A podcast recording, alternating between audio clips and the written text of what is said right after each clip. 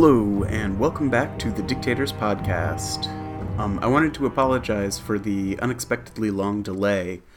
Um, I recently started a new job, so there's been some adjusting that I had to do to my schedule. But we're back, um, and we should be back on track for a, a new episode again in two weeks.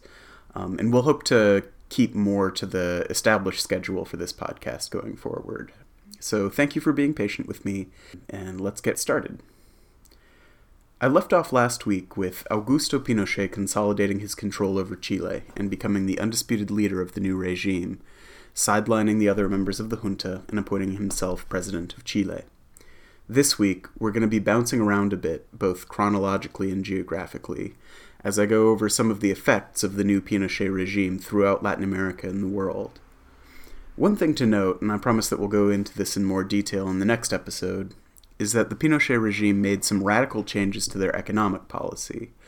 They expanded foreign investment, made extensive concessions to foreign firms, paid reparations to U.S. copper mines, and adopted a wide ranging basket of free market reforms that were appealing both to foreign investors and to the United States government under Nixon and Ford. In the early years of the regime, Washington was enthusiastic about the new government, and their initial reluctance to openly support it until the junta government was recognized by other countries was not about any kind of ambivalence, so much as it was about a desire not to be perceived as having been involved in the coup directly. And a State Department official speaking to the New York Times summarized this very clearly by saying the goal was to, quote, glide in with relations and not be the first and not last so that people wouldn't infer any special meaning uh, to U.S. recognition of the, the Pinochet regime. Both behind the scenes and publicly, Washington was an ally of Pinochet, and that alliance paid dividends in dollar amounts. The Inter American Development Bank, or IDB, had provided loans to the Allende regime totaling about $11.6 million in the first three years of his presidency.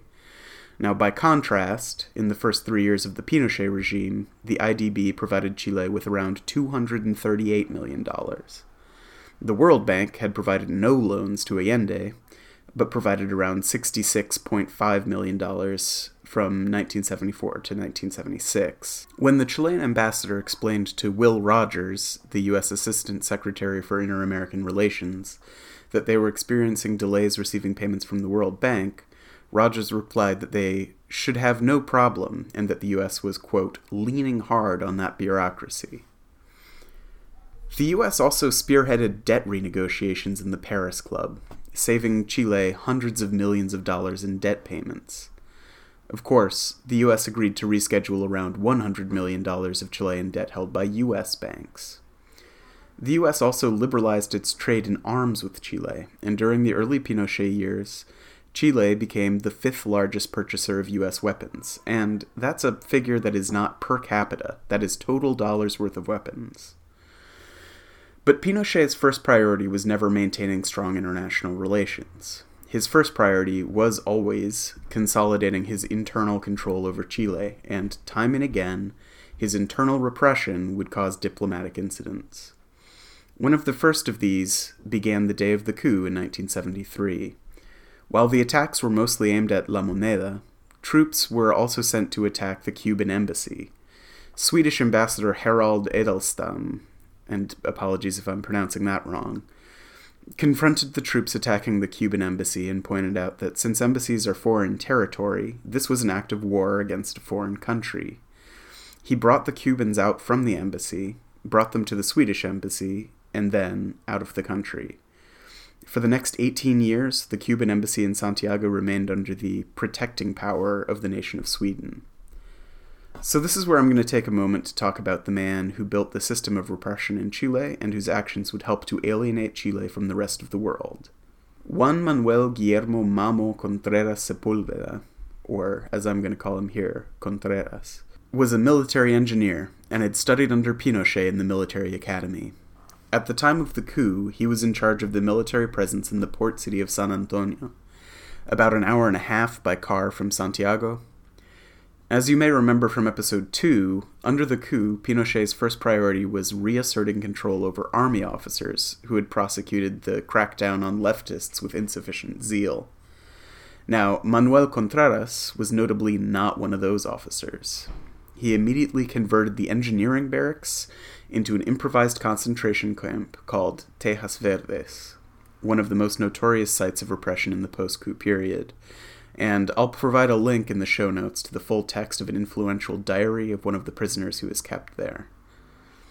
Under the direction of Manuel Contreras, Tejas Verdes was an example of the kind of repression that Pinochet wanted to see exercised throughout Chile.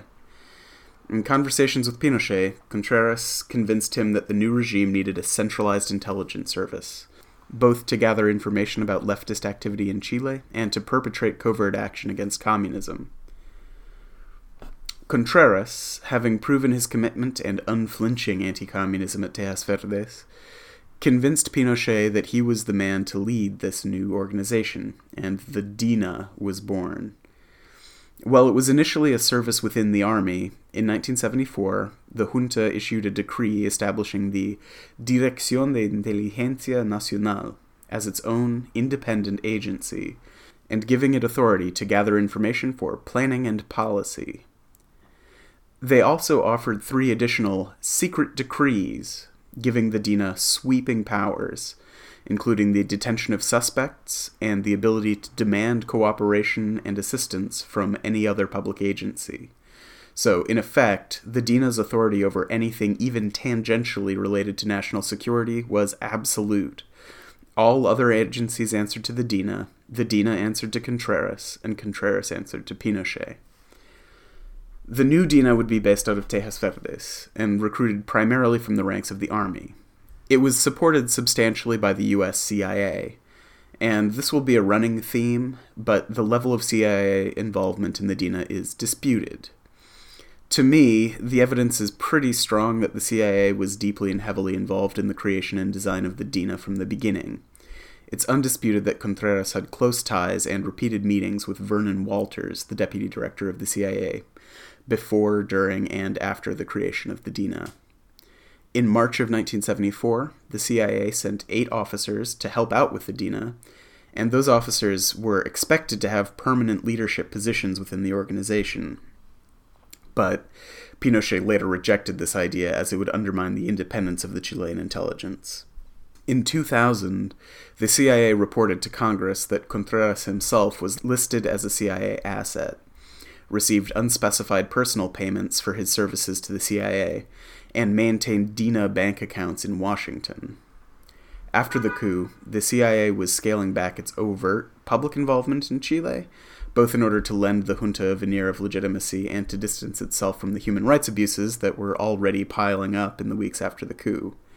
And you can read some pretty impressively frank analysis about the decision to work with the DINA and Contreras in particular in a memo that I'll link to in the show notes.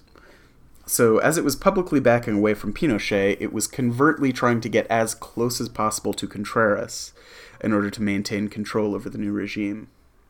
So, here's where we are. Manuel Contreras has gathered several hundred men under his personal command.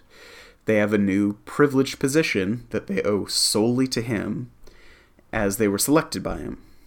They have training and resources from the United States and an official carte blanche from Pinochet to prosecute a war against Marxism. They operate in secret and they answer to no one. They are led by a man who is wholly committed to his ideological crusade. So, this is a pretty straightforward recipe for brutality, and that's pretty much exactly what Contreras is cooking up. Just a little side note the emblem of the DINA was an iron gauntlet clenched into a fist. So, yeah, not the most subtle symbolism right there. And if I can be forgiven for a brief digression, the structure of the DINA was remarkably rigid and hierarchical. The DINA was divided into four departments administration, logistics, archives and documentation, and operations. The Department of Archives and Documentation would be critical to bolstering the influence of the DINA with Pinochet, as their files gave Pinochet extensive information that could be used to neutralize his political opposition, both on the left and on the right. But the bulk of the terror was perpetrated by the Operations Department. Operations was divided into three brigades. The main brigade responsible for the terrorization of Santiago was called the Metropolitan Intelligence Brigade. The brigade was divided into special groups, each of which had a different leftist group to target. One was targeted to destroy the Mir, one was assigned to destroy the Communist Party, and one was assigned to destroy the Socialist Party. Now, each special group was then subdivided into five man, quote, action teams that would conduct the actual operations. And this nested hierarchy was modeled after the hierarchies of the CIA and of the Brazilian intelligence service. Um, and it allowed the organizations to both obscure the origins of specific orders and to allow each unit to provide with a degree of autonomy, to provide the higher ups with a level of plausible deniability. The DINA would rapidly become the most feared organization in Chile, and its ranks were remarkably disciplined. Only one or two people ever defected out of the DINA or spoke up about its activities from the inside.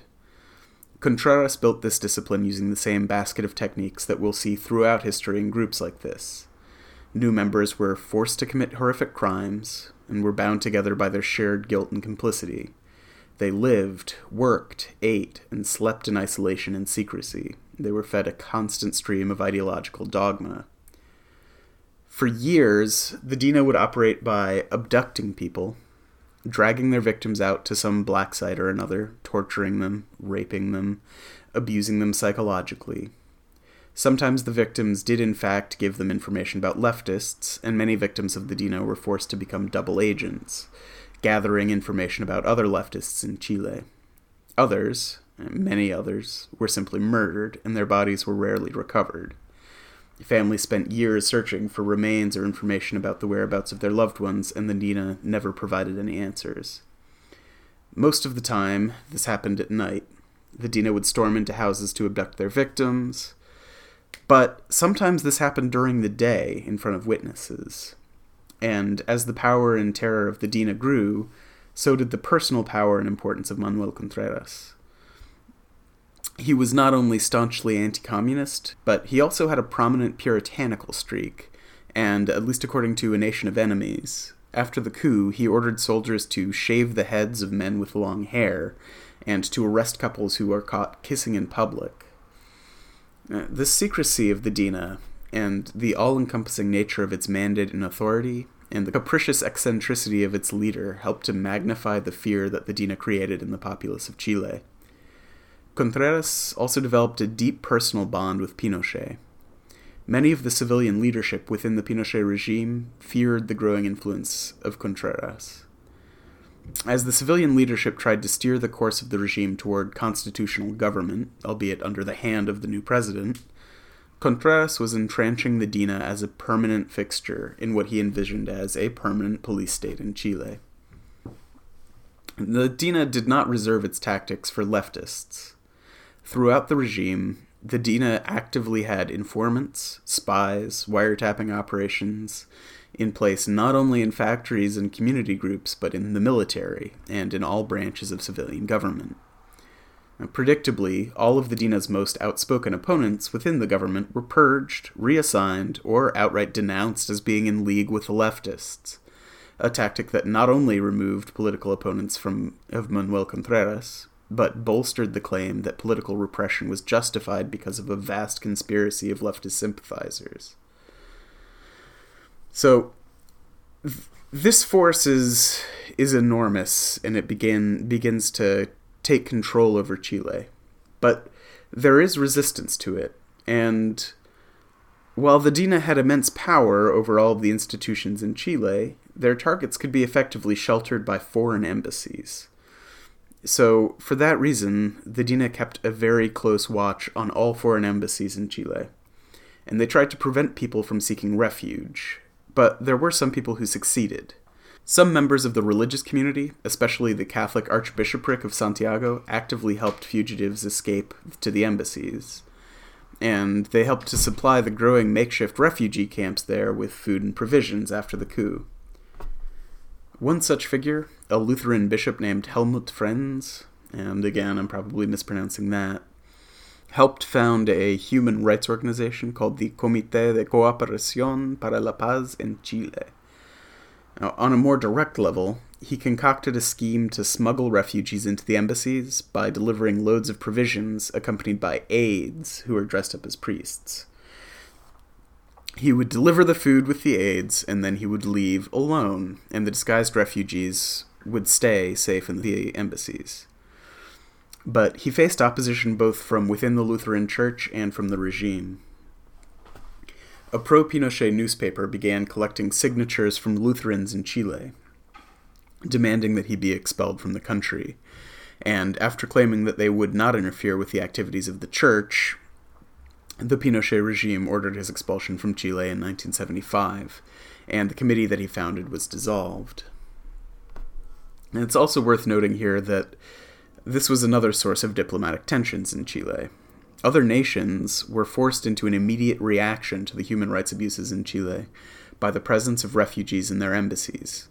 Countries like Mexico couldn't remain vaguely neutral toward the regime. They had to either help extricate dozens of refugees from their embassies or turn their backs on them. Mexico, for one, canceled all diplomatic relations and trade deals with Chile after securing safe passage for all of the Chileans now stationed in their embassy. In 1976, Contreras took steps to wildly expand the remit of the already immensely powerful DINA the DINA took over a number of government owned or seized import export firms, and it used the proceeds from these lucrative businesses to fund its operations. This allowed Contreras to remove one of the final remaining checks on his power the power of the purse. As the DINA became more self funded, the power of the civilian government was circumscribed.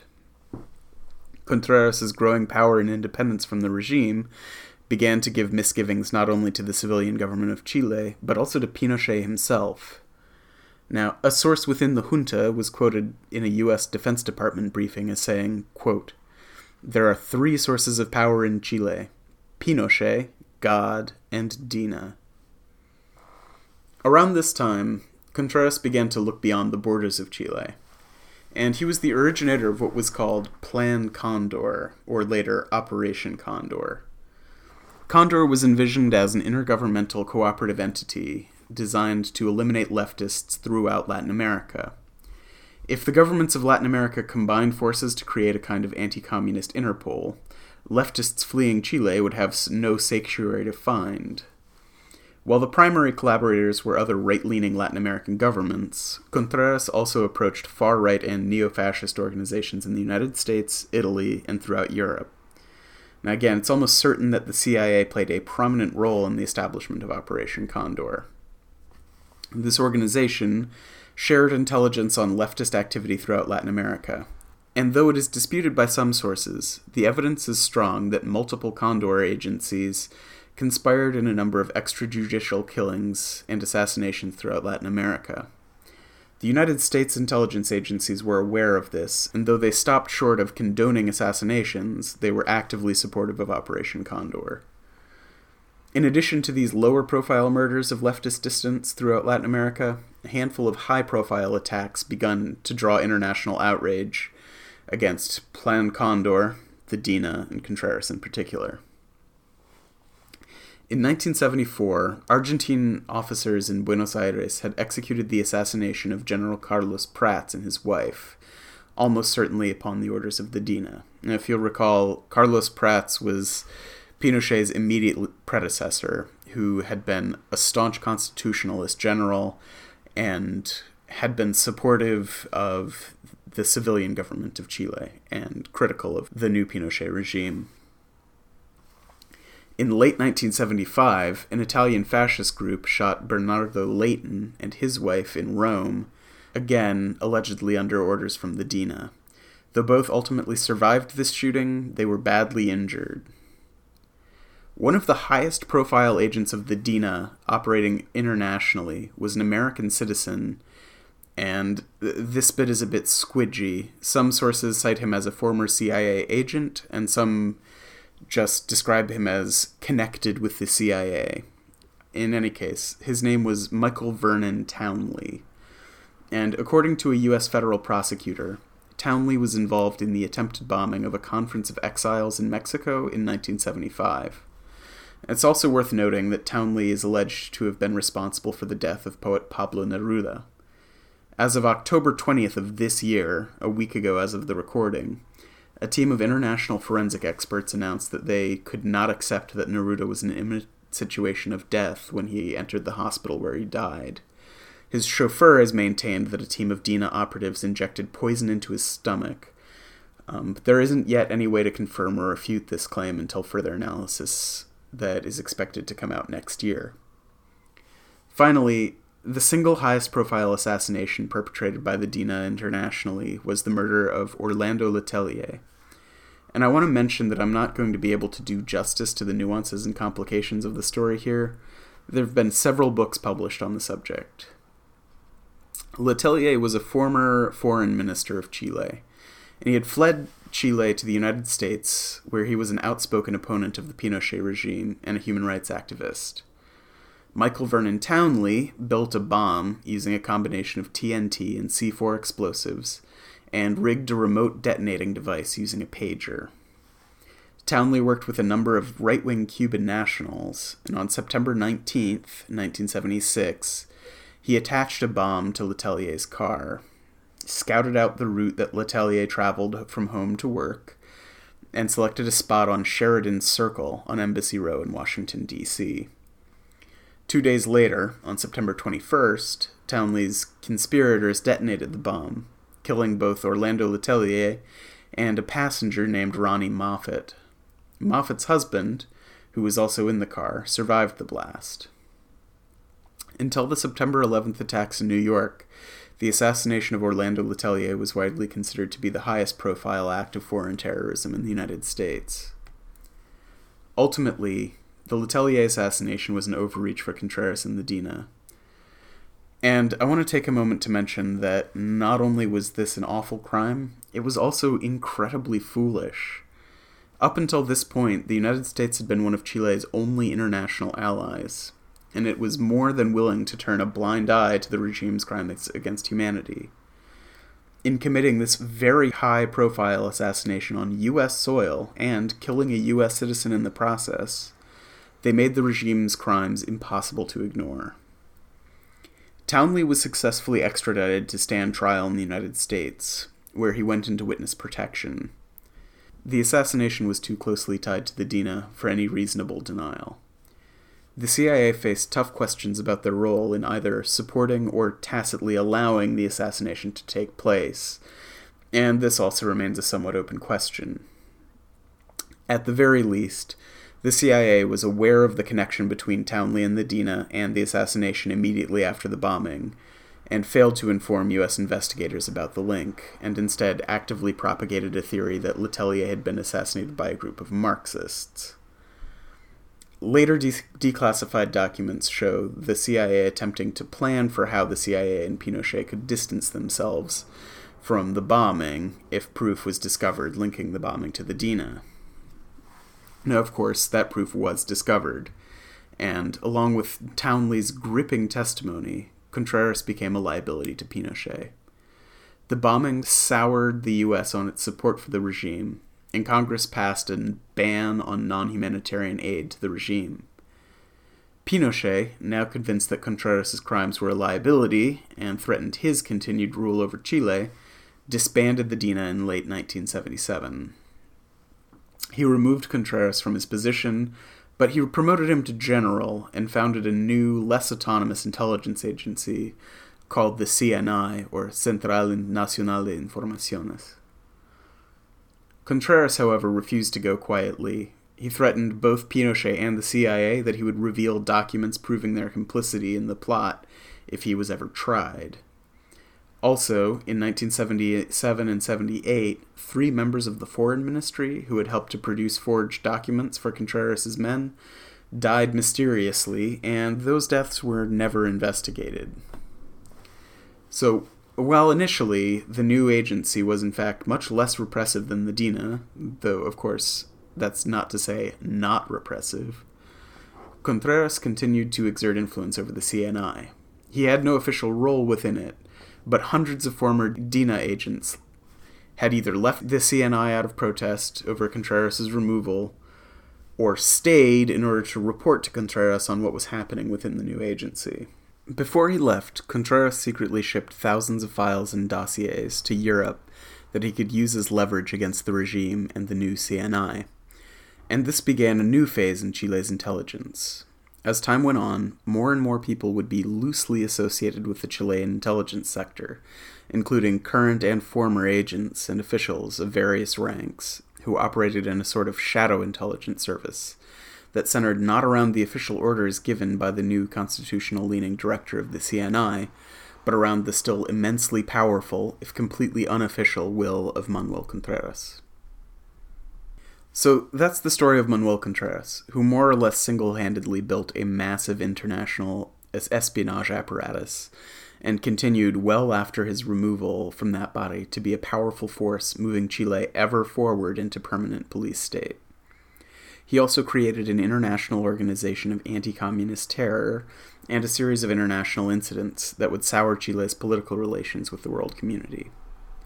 So, apart from the direct actions of Manuel Contreras, let's talk about where Chile stood on the world stage during the early years of the Pinochet regime.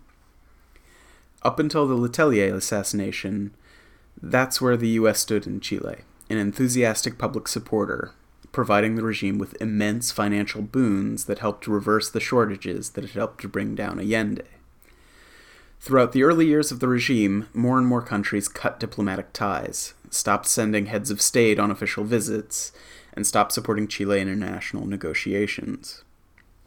As long as ties with the US remained strong, the regime maintained a degree of power on the international stage, but bilateral negotiations with almost all foreign powers suffered. Finally, as mentioned, the Letelier assassination was a turning point in U.S. Chile relations, especially with Congress. Congress voted to reduce aid to Chile, and in January the following year, another huge blow came to Chilean relations with Washington the beginning of the Carter administration. In 1977, Pinochet's foreign relations were looking very bleak. Human rights condemnations would be coming in fast, prompting his famous quote that his library was, quote, full of UN condemnations. So that's it for today. Thank you for bearing with me over the hiatus. I plan to be back in two weeks with a new episode on the economy under Pinochet, and after that, we'll begin the process of removing Pinochet from power once and for all.